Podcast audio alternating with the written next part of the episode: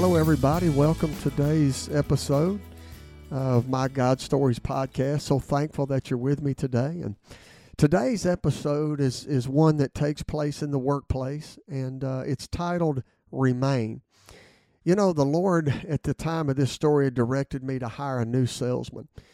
Uh, this man had been in the industry longer than I had, and he had many industry contacts.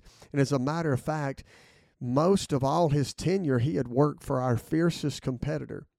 And so that was a stretch for me to hire him just for that reason, because of course, you know, you don't know who you can trust, but I knew the Lord was telling me to hire him. And so I did. And I was excited and I anticipated that he was going to bring us some much needed business.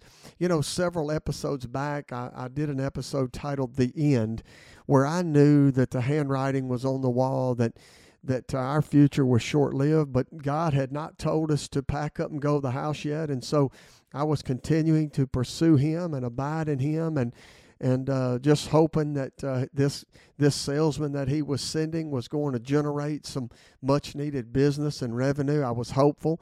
Honestly, I'd probably created an expectation, right? Like here we are in a great need, and God sends a salesman, and I'm like, okay, I jump right on that directive from the Lord. And in the back of my mind, I'm going, okay, uh, let's see what this guy's going to do. And so, anyway, this guy was excited as I was. And, you know, I hoped that God was going to use him to restore some of our business. And, and so, as with most sales positions, I agreed to pay him a small salary and heavy on commission. And so off we went. And so months passed by, and to our surprise, this guy had not produced the first account. Now, you know, in, in, in whether you've been in an industry a long time or not, sometimes it takes time to procure business. And so, you know, it was okay. I was a little bit shocked and and uh, he was shocked and very apologetic to say the least. And so I continued to be patient and I stayed the course. Well, when year one hit, this guy, you guessed it, had not picked up one account, not one.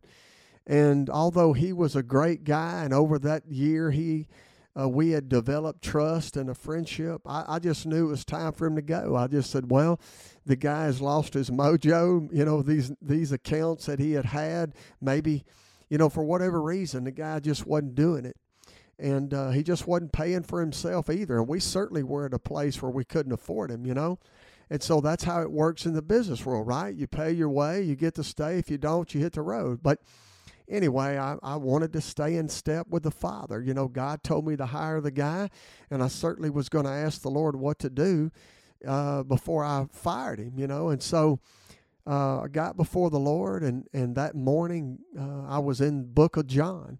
I was in chapter 21 and in verse 23. Here's what the Lord spoke I want him to remain. I soon met with the salesman and I told him uh, that I prayed about it and I felt like the Lord uh, told me that he was to remain. And, you know, he insisted that I cut his pay and I didn't do that. You know, I know he had to see the grace and the love from my reluctant obedience. You know, I knew that's what the Lord was telling me to do. And you know, look, I had made decision long time ago. The Lord put me in business to be used by Him primarily. You know, revenue and and and market share; those were important, but none of them took precedent over me being used by God. And so, it, it, as many times before, God's direction it defied business traditions and principles and protocols.